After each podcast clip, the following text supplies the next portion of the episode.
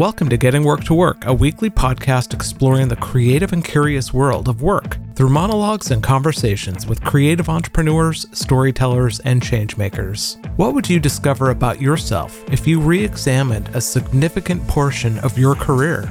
Today's guest on Getting Work to Work recently collected and edited 25 years of essays into a collection called Who Hears Here on Black music, pasts and present. Guthrie P. Ramsey Jr. has many talents and interests a musicologist, professor, writer, pianist, composer, producer, podcaster, filmmaker you name it, he's done it. In our conversation, he shares lessons learned from examining his past and how he continually weaves between interests and ideas. Guthrie talks a lot about collaboration and being open to others, the cycle of plan, dream, execute he uses in creating new things, and how he's in a constant dialogue between what he's collected and what he's experiencing in this moment. Show notes and links to all the good stuff mentioned in this episode can be found at gwtw.co slash 637.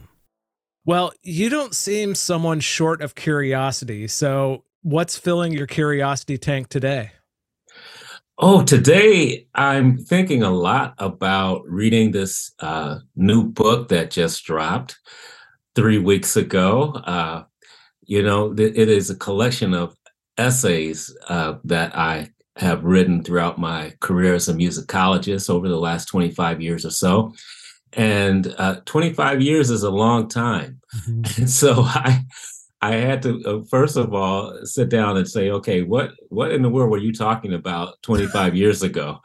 And what was what was so pressing that you had to you know write an essay about it? So frankly, that's what I've been uh, turning my attention to, and uh, I, I, should say uh, in the last 12 hours, I've been thinking about a, a wonderful concert I went to last night. Uh, the uh, young jazz harpist Brandee Younger who played a brilliant uh, uh, set of music, which included uh, an entire album by her uh, her uh, inspiration, Alice Coltrane. So I'm always thinking about music and books.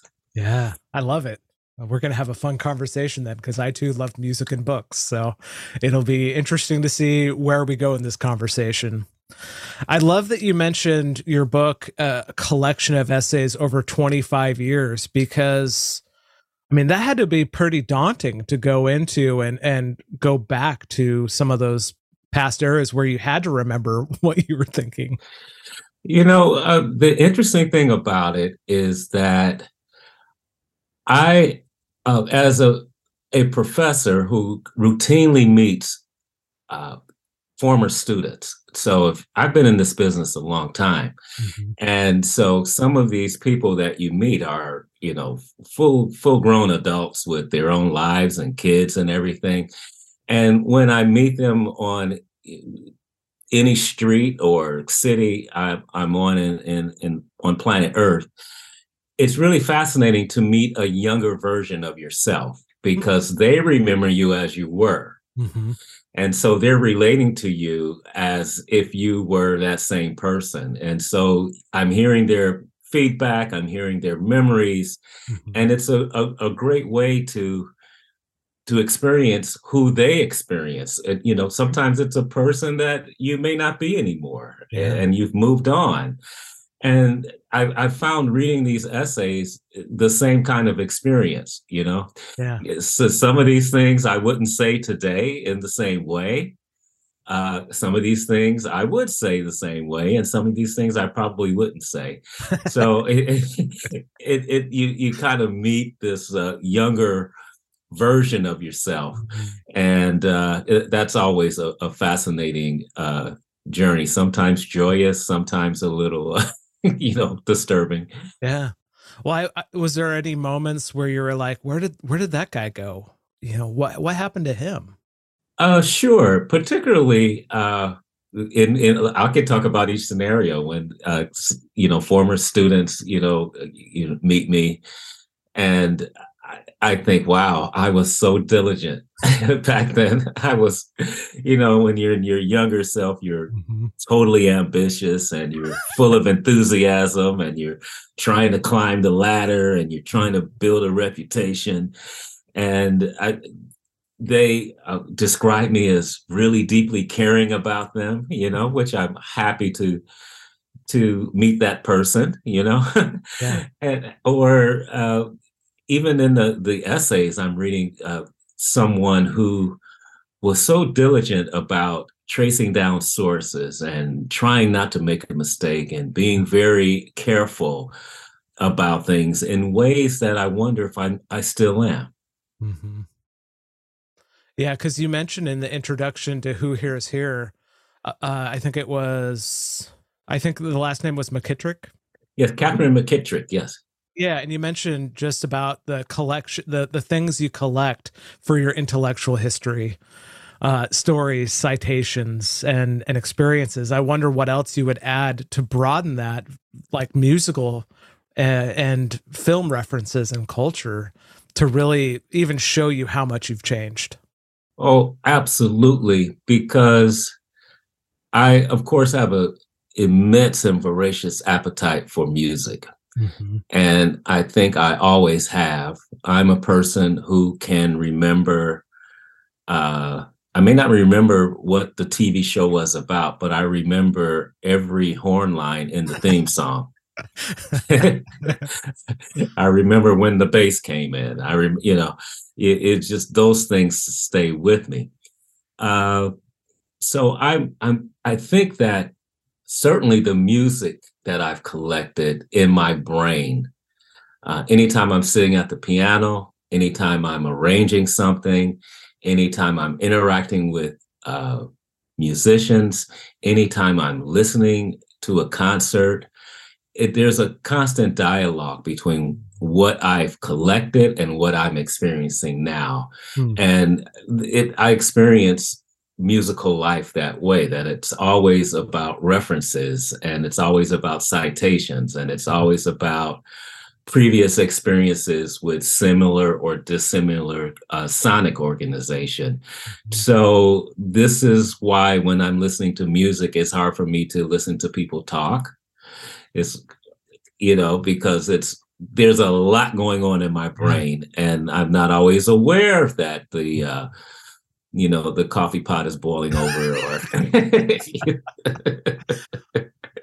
right. Yeah. Well i love it too because just in that description music listening to music is so much more than just the chords and the sounds and the emotions. It, I, it's it's richer that what you're describing. Oh indeed. It's for me the musical experience is about a cultural transaction going on between the listener and uh, the creator. Mm-hmm. And so there's this traffic going on between the two.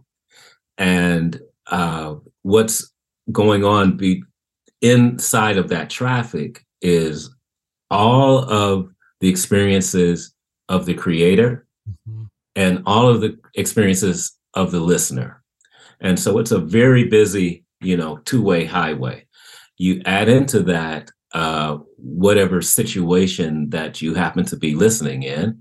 You may be uh, trying to uh, seduce someone. You may be trying to make friends with a group of people or show them that hey, I fit into this uh, to this group that I'm trying to uh, you know stylize myself into you may be trying to piss off your parents you know? So you, you you you you we innately understand that some kind of cultural transaction is going on when we listen to music. That's why sometimes we may be listening to something as a parent and we'll turn it down when our children walk in the room. Or uh, you know, you we understand that there's some action going on with yeah. the with the music, and, and so I, I experience life that way, and uh, I study and write about those transactions as well. Yeah. There's there's one thing that I would love to wrap people's mind around as we have this conversation. And so I'm going to read my notes because it's important that people grasp what I'm about to say. But oftentimes we hear the word multi hyphenate and think two or three extra things apart from what you already do. But as I describe you, you are a musicologist, professor, writer, pianist, composer, producer, podcaster, filmmaker, giver to community arts initiatives. I didn't know how it's to write that other than, you know, you give to communities. I, and I could keep going on because just spending time on your website reveals this just never ending list of things that you've done. And I could ask things like why or how you've done those things. But what I'm curious about from your perspective is what are the threads and the stories that weave between each of those things and almost create an unlimited possibility for you and for others watching you? I really love that conceptualization, and thank you so much for uh, taking the time to to delve into all of this. Uh, one of the things that I had to do um, as I moved through my career and as I got other interests and followed those leads is that I had to create a website to even understand what it is that I was doing. I love that part of the Musiqology uh, website uh, was about me trying to understand how these things were related mm. and how to uh, get other people to experience what I was doing in the world as not chaotic mm-hmm. and uh, haphazard, but was the result of someone who is curious, someone who uh, cares and believes about believes the best about people, and who believes that he could make the world better by making things mm. and by educating people about how to make things mm-hmm. and how to get people to understand their place in the world uh, vis-a-vis historical actors, historical situations, or their own uh, backgrounds. So I, I, think we're all as equally interesting and curious. I uh, just somehow got this wild man gene to think that I could just go ahead and and and act on it. And yeah. I'm always evangelizing, trying to show people that this is how you live. Yeah. I, that had to have been challenging back when you were starting too, because you know you, you mentioned diligent being diligent to continue citing sources and things like that. Was diligence what kept you chasing all of these different different pursuits? Well, diligence certainly, but also fear sometimes. You know, when you are venturing out into new terrain, often you have to kind of uh, what's the word? Prune away things you know? You have to uh, decide that okay enough of this and now i'm going to move on to the onto the next challenge. And here i'm thinking about uh, you know i began my adult life if you know once you walk across that high school graduation stage i guess that's when adult life life begins I, w- I wanted to be a working musician. I wanted to be uh, in, uh, you know, I wanted to be the pianist in Steely Dan, or, or, or, you know, or, or any of the great, you know, jazz artists that I uh, learned about, and and so I, I started to play. I didn't go straight to college. I went on the road. I because you know, and I happened to come from a supportive you know, family. Uh, you know, you, you know, when you come from a working class family, a working poor family, they tend to be against the stereotype. They tend to be supportive of whatever dream you have, with no preconceived notions of this is the only path that you need to go down in order to be happy, in order to make us happy and proud of you. Mm-hmm. So, you know, I, you know, I was totally into this. I was obsessed and I had that support. I never thought I was doing something wrong or against the grain by following those curiosities. And after, you know, being on the road and finding out what that was all about, I just said, well, you know, so I'll be living out of a suitcase for the rest of my life, you know, and uh, which is a very, very, you know, tough road. Some people choose that. This is why I give all the props to full time musicians. You know, I don't mind paying for the ticket. I don't mind, you know, purchasing the albums and, and and all that because I know they've chosen a life that is about inconsistency and haphazard, you know, uh, experiences. Yet they sit down and create this wonderful thing. And and so then I went into the more academic lane and and pursued my music that way. So the, you know, so from the very beginning was always about experimentation and moving to the next thing and trying different things out. Yeah. like did you give yourself a period of time if this doesn't work out by x i'm gonna switch or did you just naturally go with the flow of how things progressed? I think when i was younger i kind of thought about things in five year increments. You know i would give myself five years to uh how did i conceive it i, I would give myself five years to uh, assess what had happened mm-hmm you know, oh, and and think about. Uh, it, it was a way to not be too hard on myself. You know what I mean? It's a way to not always think like you uh, were a, an absolute failure. You know, you have to give it a little breathing room. You know, and because I was only doing the things that I enjoyed, the things that really obsessed me, it that didn't seem like a, a, a long time yeah, that's so. I, I I I'd say I was on that kind of timetable. Where I got that idea, I have no idea. Yeah, it's probably just ingrained in us naturally to to think in periods of time like, what are you, what's your ten year plan, as opposed to you've got four bars solo, have fun. You know, yes, exactly, exactly. Yeah, I, it's uh, it, it's funny. What what I did develop though along the way with each endeavor is is this kind of tripartite model dream plan execute mm-hmm. so i would think about what it is that would make me happy what would make me motivated what would make me want to get up every morning and chip away at it you know, my mom told me one time that your life is like a quarter. She spun it on the table, I think. she said, This is all the time you have. When that quarter stops, that's it. Yeah. So you you know, I, I was kind of thinking along along those lines. So I would dream. I would think about how I wanted it. What I wanted to accomplish, what I wanted to try. And then I would do the research and plan it out you know come up with the something that would make me want to report in every day and knock it out without anyone telling me that that's what i had to do mm. because if you have your plan it's you, you're self-motivated you don't need anyone else. I'm not saying that it always worked out that way. right.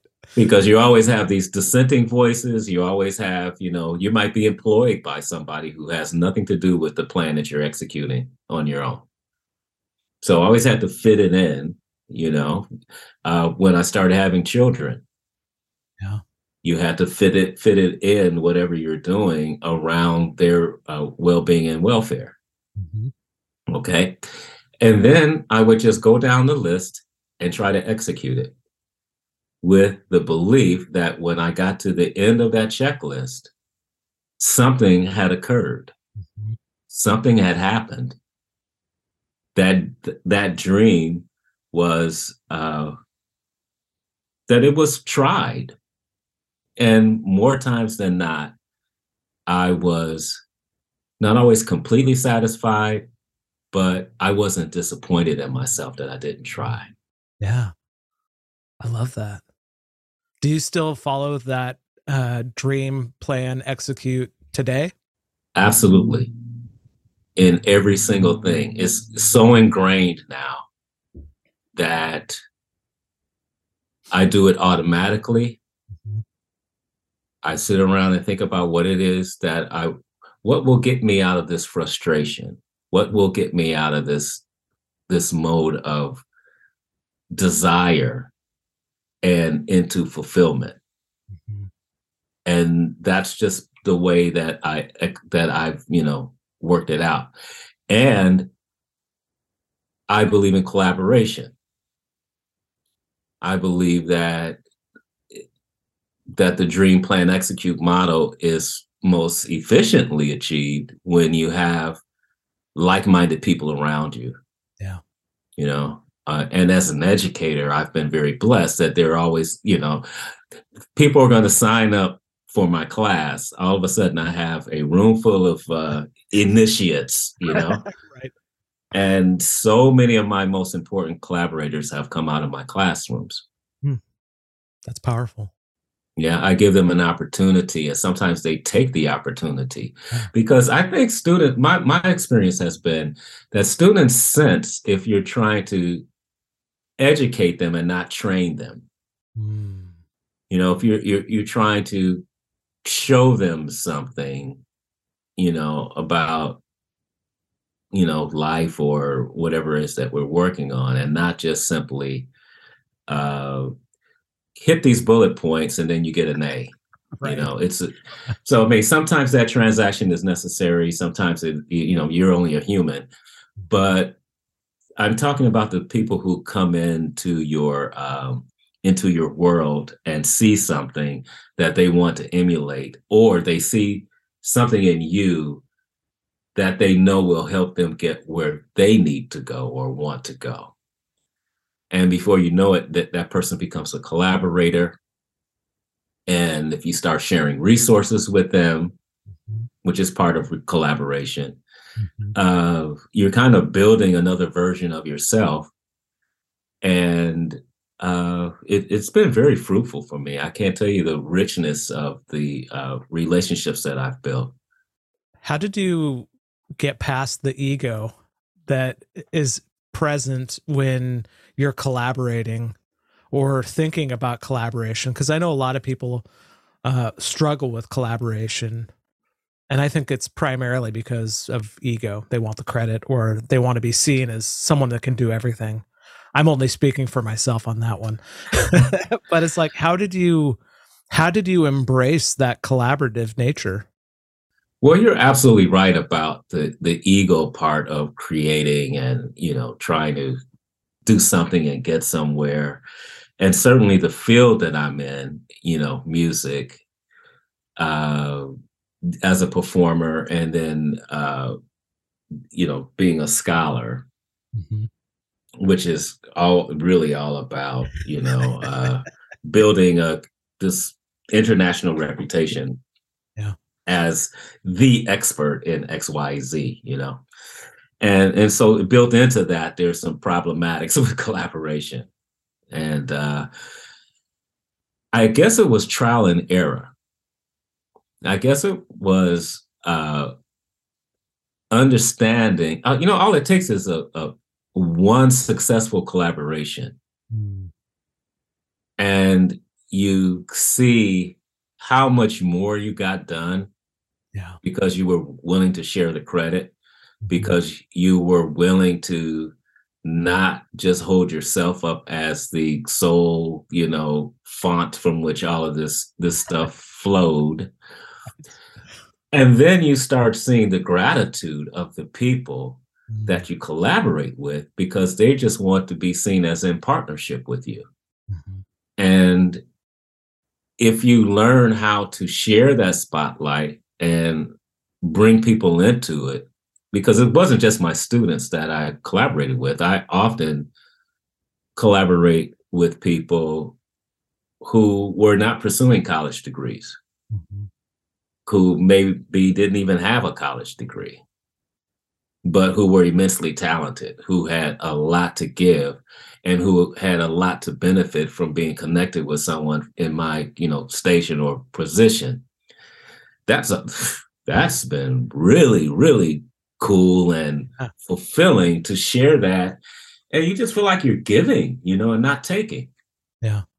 Is that something that you see or saw when you were editing the the book of 25 years of collaborations? Well, of course, because all you have to do is look at the footnotes of who I read. Mm.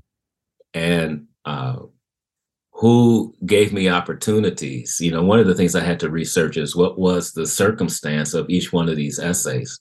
You know, long forgotten. I didn't know why I was writing so much or who had invited me to do things. And what I learned is the early essays were all uh, prompted by an invitation to participate in something. Mm. You know, I was given an assignment. Yeah. And I had to trace back and say, okay, who invited me? What organization?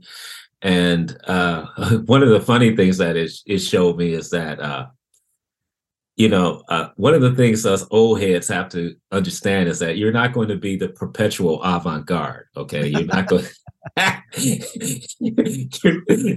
you know, there's always someone equally or more so ambitious than you who is much younger than you and who's trying to do exactly what you did, and that is build a reputation and do all the fancy things that you did. And uh and then you know you look at that sometimes and if you're you're not mature or you know feeling grounded it's easy to uh find yourself envious of that mm-hmm. but then uh I look back on on some of those early essays, and I was I was like, hey, you were can, can I can I swear on your uh your your podcast? Yeah, yeah, yeah. I was like, yo, you were hot shit back then, you know. you know, you were uh you were uh invited around the globe to deliver an address or to to do that and i had long forgotten that that those that was the circumstances of those uh of those uh, essays. Mm-hmm. So uh, again, it's about uh, looking at those essays and and the, those collaborations, as you put it. it. It taught me a lot about myself, and it it actually made me proud of what I had done in a way that I don't know if I would have had I not, you know, sat down and collected the essays. Yeah. That brings a lot of context to something you wrote about as writing as self fashioning uh, of creating oneself. And I love how it almost sounds like through this process of editing the book, you were able to self fashion through remembrance. Oh, absolutely. That's a great way to put it. Thank you for for framing it that way. Yeah. Uh, yeah, because not only did I see myself uh, growing as a scholar and you know coming out the gate trying to make a name and uh, you know, being so careful and diligent about things and and wanting to, you know, very scared too, you know, because wow, there's a lot at stake. Because I was saying some things that needed to be said that hadn't necessarily been put in the way that I had put it in my field. So, you know, there was some, you know, uh, testiness surrounding some of that stuff. And so I saw myself self-fashioning through the essays, but the, the act of collecting them, rereading them, and uh, processing what it all meant meant that I looked at myself differently in the in the aftermath of all of that. You know, I uh, I, I became really proud of myself. You know, in a in a quiet way, you know, that, that a kind of inner settling kind of way that I had done my best and I had worked hard and there was no reason to be ashamed of anything I had done or that I hadn't done enough or that someone else did it better or someone else did more, you know, those kind of those negative things that come up in everyone's mind, you know. I can't relate to that at all. of course not. it, it is interesting too as you find those those points to feel proud about where you've been. did that shape how you thought about where you're headed next? Sure, it has. Uh, you know, without that self assessment and uh, a kind of close a closer idea of who others perceive you to be and, and your own self-perception. Mm-hmm. I'm I'm really uh, big on trying to close that gap. Mm. Uh, because one of the things I learned, one of the big lessons I learned is that how sad it would be that you were living your dream and didn't realize it. How sad it would be that you had accomplished so much and you were still feeling like you were striving. And this, uh, you know, essay collection and, you know, or even just thinking about the music I've made and thinking about that gives you a clear idea about the reality of who you are and not these self-defeating ideas that we often carry about ourselves and so what is the result moving forward is that you have more confidence you have uh, a way of talking to people that is free of any of the defenses that we carry when we're not feeling good about what we've done and when you walk through the world, you know, kind of with arms open and feeling good and shoulders square, chin up, all of that stuff. It it, it really does make you uh, a more comfortable asset for people if they want to invite you into yeah. their circle, if they want to give you uh, some opportunities that you may not have if you're constantly thinking that you don't deserve them. Wow. Love that. You know, it just it even makes you different at these social events that you attend you know when you're obviously around. This is something my my wife uh, has always uh, encouraged me to do you know just will you will you stop hanging around the cheese plate and go go and go and meet people? You know and there are people in this room who can give you your next big opportunity. And if you don't think you deserve to be there, you're not going to move around the room. You're not going to, mm. uh, after the handshake and the introduction, you don't know where to go from there.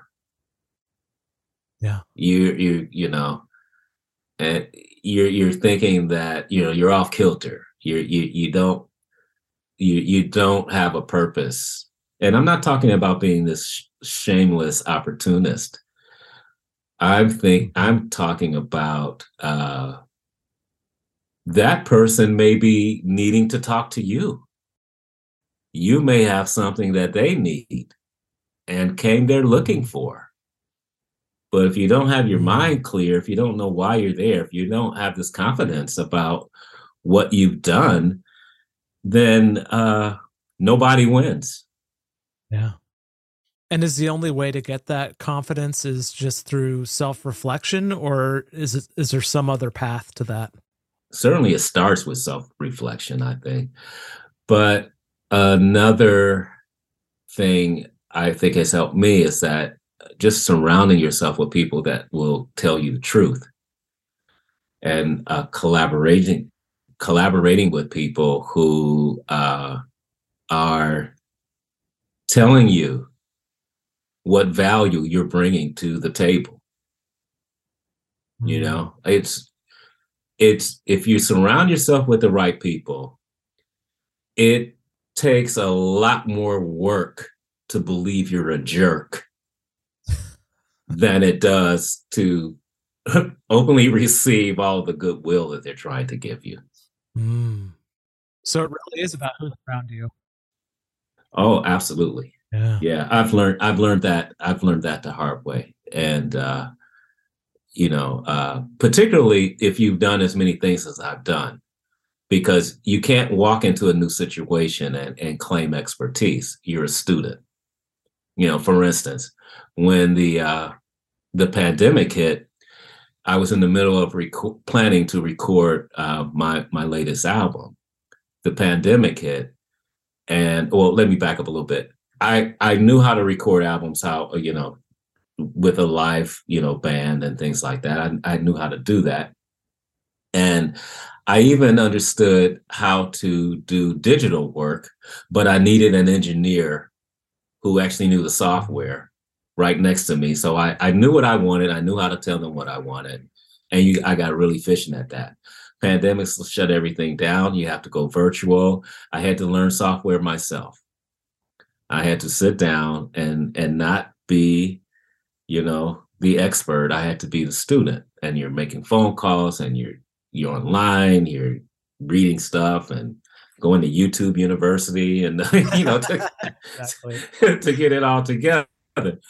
And uh yeah, it's uh it it just keeps you growing. Mm-hmm. It it keeps you growing and giving up that uh, expert mantle and and willing to be a student and and to sit in the drive sit in the passenger seat and and and and take in information take in more information than you're spewing out. Was that hard to become a student again or has that just been a part of that journey is knowing when to be the professor and when to be the student? I think that it's always been kind of easy for me to to be around people who knew more.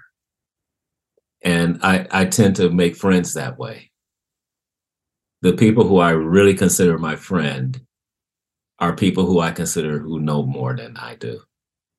People who I kind of respect and admire something about them. And, you know, and they're a reflection of some aspect of who you want to be and what you want to know. And uh, mm-hmm yeah, so I, I would say that's been somewhat easy. I'm not saying it's always 100% in place.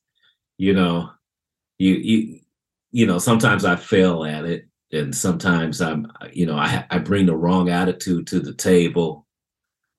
You know, and and I get checked, and I have to fail, and then I learn. Mm-hmm. But mostly right now at this age, you know, it's it's kind of a lot smoother than it was when I was a younger man there was there's something that you wrote in your latest book that I really want to hear from you about because I've been thinking about it since I read it. And you told the story about having to write your first paper and how, you know, so you were like, I got to go write a paper. And so the person showed you how to load the typewriter with the paper. And what was so fascinating was after that moment, I was never intimidated by the writing process that just that blows my mind just thinking about that that once you got past that initial moment you you weren't intimidated by it anymore. Like what was that like? Uh i think i must have related it to a musician sh- showing me some chords. Mm. you know uh when you train as a musician from the very early age, you kind of recognize that, oh, this person really knows how to do this thing. Mm-hmm. I I need to know I want to know. And so you learn how to emulate. Mm. And the only reason I think that a musician wants to pursue that is that they feel like they have something, there's something in them that makes them feel that I have something to say musically. I can see myself channeling that musical expression. But damn it, somebody needs to show me how to unlock that mystery. Yes. You know, I have a 12 year old granddaughter, and uh, she started playing cello last year. Wow and uh, she calls me. I'm her musical guru, of course, and she called me and said, "Oh, my my my teacher wants me to come over for a private lesson at her house on Sunday." You know, I'm like, "Oh, what time? Oh, during the Phillies game? Okay." so, but she was in the car, man, and I could feel the energy from her.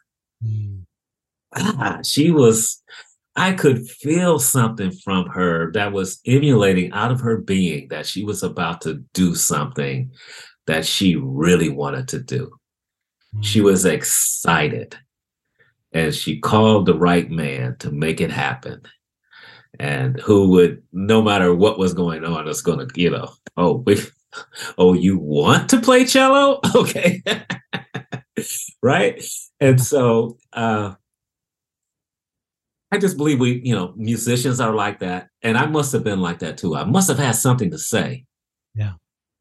You know, I must have believed in my words enough to believe that all I have to do is learn this machine.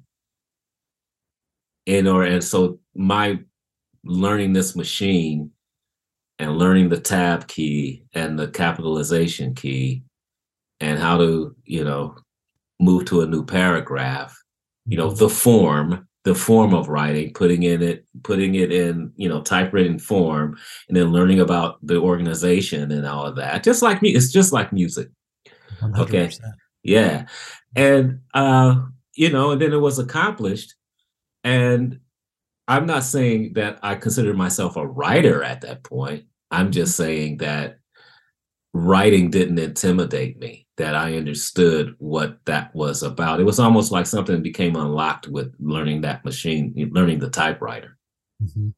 And of course, I went after it uh, just like I did everything else. I uh, there was a program called Typing Tutor, where you could learn the you know through exercises you could learn how to touch type. Yeah. Okay, and then I you couldn't stop me then, you know. and I did like I did piano. I just showed up every day, and it was just just a repetition of acquiring a skill, which is about manipulating small muscle groups, just like you know the piano. Just you know, I'm like, oh, okay, I know this. I know how to do this. Mm. I know how to show up every day and put my time in. Yeah.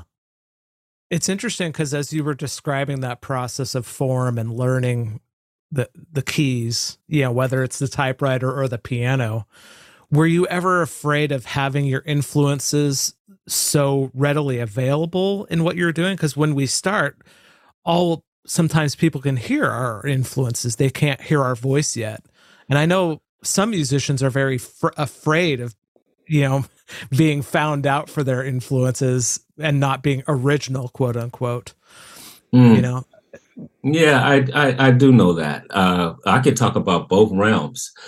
I personally uh, believe emulation is the first step, and I've I've, I've always been comfortable with that. Mm-hmm. You know, uh, both in music because I would transcribe, you know, uh, jazz solos and things like that, and learn how to. I remember I was did a gig in um, New Orleans. I was a young man, could have been 19, and uh, had a summer gig in New Orleans. How about that? 19 years old, summer gig in New Orleans. Wow, playing playing every night, and uh, in the whole, we were the uh, I think we were the hotel band when they used to have those, you know, in the, in the bar, you know, yeah.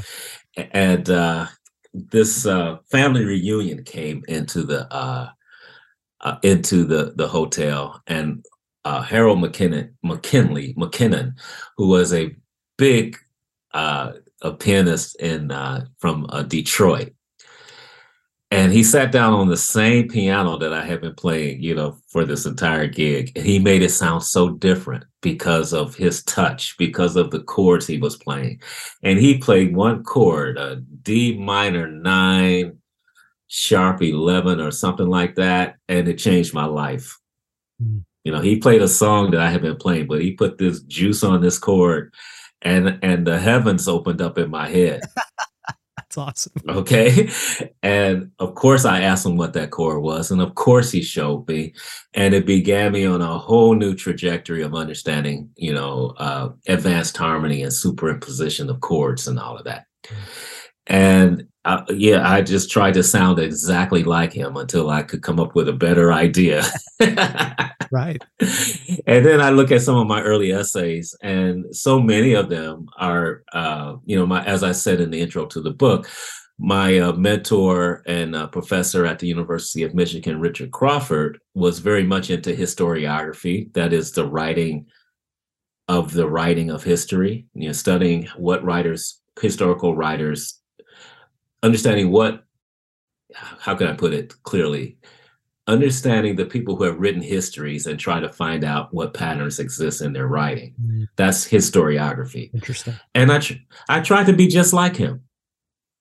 You know, he he wrote a, a an article called Cosmopolitan or Provincial, and it was about American music. I wrote an article called Cosmopolitan or Provincial question mark, and centered that on uh, African American music traditions.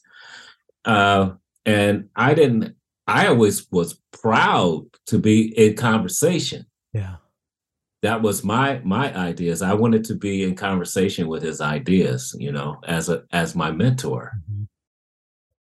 I love that idea of influence being a conversation with people that you care about. I love that. Yeah, yeah. Otherwise, uh, I'm I'm not saying that I didn't develop a, an original voice, but it wasn't original to begin with. Mm-hmm. You know, uh, when I met my wife, the uh, art historian Kellie Jones, who came from a tradition of writers in her her home. Um, that changed my writing because uh, she was a, a curator hmm. who, you know, although she was trained as an art historian, she's a curator, and so her writing had to be for a broad public. It was never just for scholars and which mine started out to be just for scholars and then moved into a more public arena. And I watched her process and I watched her, uh, you know, the reaction her writing got from people. And uh, I was like, wow, I want to be just like you. and uh, yeah, that that changed me too because I saw how many more people you can reach if you just did a certain thing in your writing.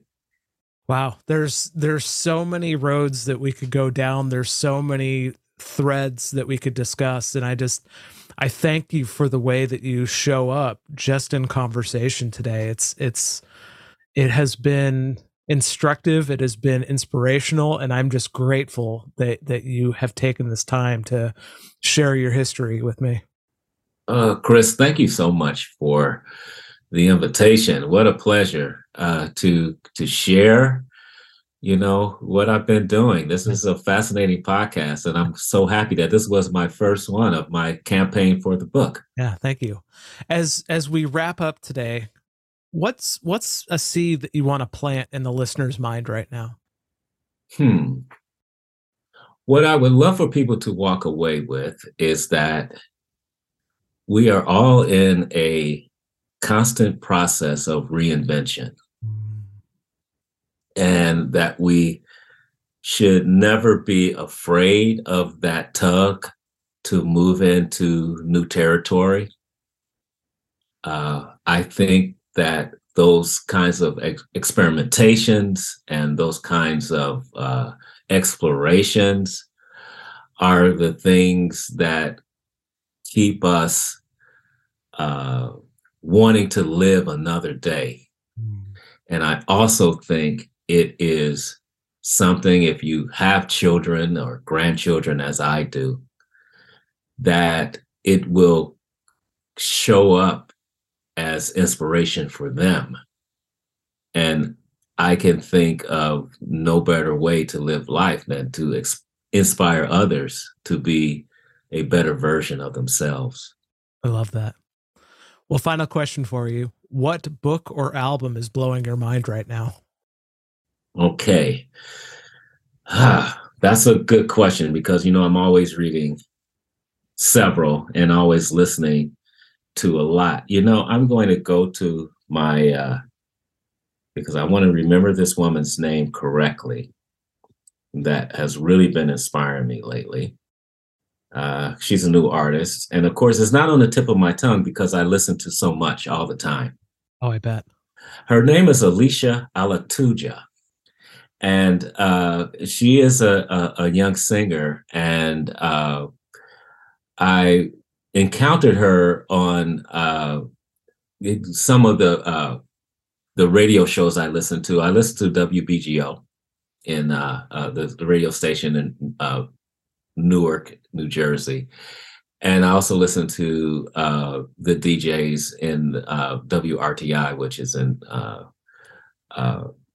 in Philadelphia, based in, in Philadelphia and I listen for new releases. That's my thing. I'm always listening for new re- new things I haven't heard, and I listen to her music, and it's just beautiful, beautiful music. And the the last name is spelled O L A T U J A. And this is just my recent fascination. She has some covers on there, and I love people who recontextualize older music and make it their own. That's one of my favorite things to do and uh, yeah so and i'm just about to pick, i'm already fascinated by this book that i haven't even cracked open yet but I, it's my next one. And it's by francesca royster. It's called black country music. And it's uh, about uh, African American musicians who have participated in the country music genre. So I'm always about crossing boundaries and yeah. mixing it up and keeping them guessing. Yeah. So that's a, I, I would say those two. I, I, I started to say my own book, but I won't do that. I've I've I think I've talked about my new book, Who Hears Here, on Black music's past and present enough. oh, well done. One of my favorite parts of this conversation with Guthrie is when he talked about self fashioning. And the question that I want to leave with you is this How can you begin to make sense of your own self fashioning? Will you do what perhaps Guthrie did and make a website for yourself so it can all start making sense? Or maybe you just need to start writing things down, making sketches, and collecting references. Perhaps you need to let go of the expert label and become a student again. Whatever it is you need to do, I hope you're inspired by this conversation with Guthrie to actually open yourself up to the next chapter of your creative story. Until next time, may creativity and curiosity fuel your life.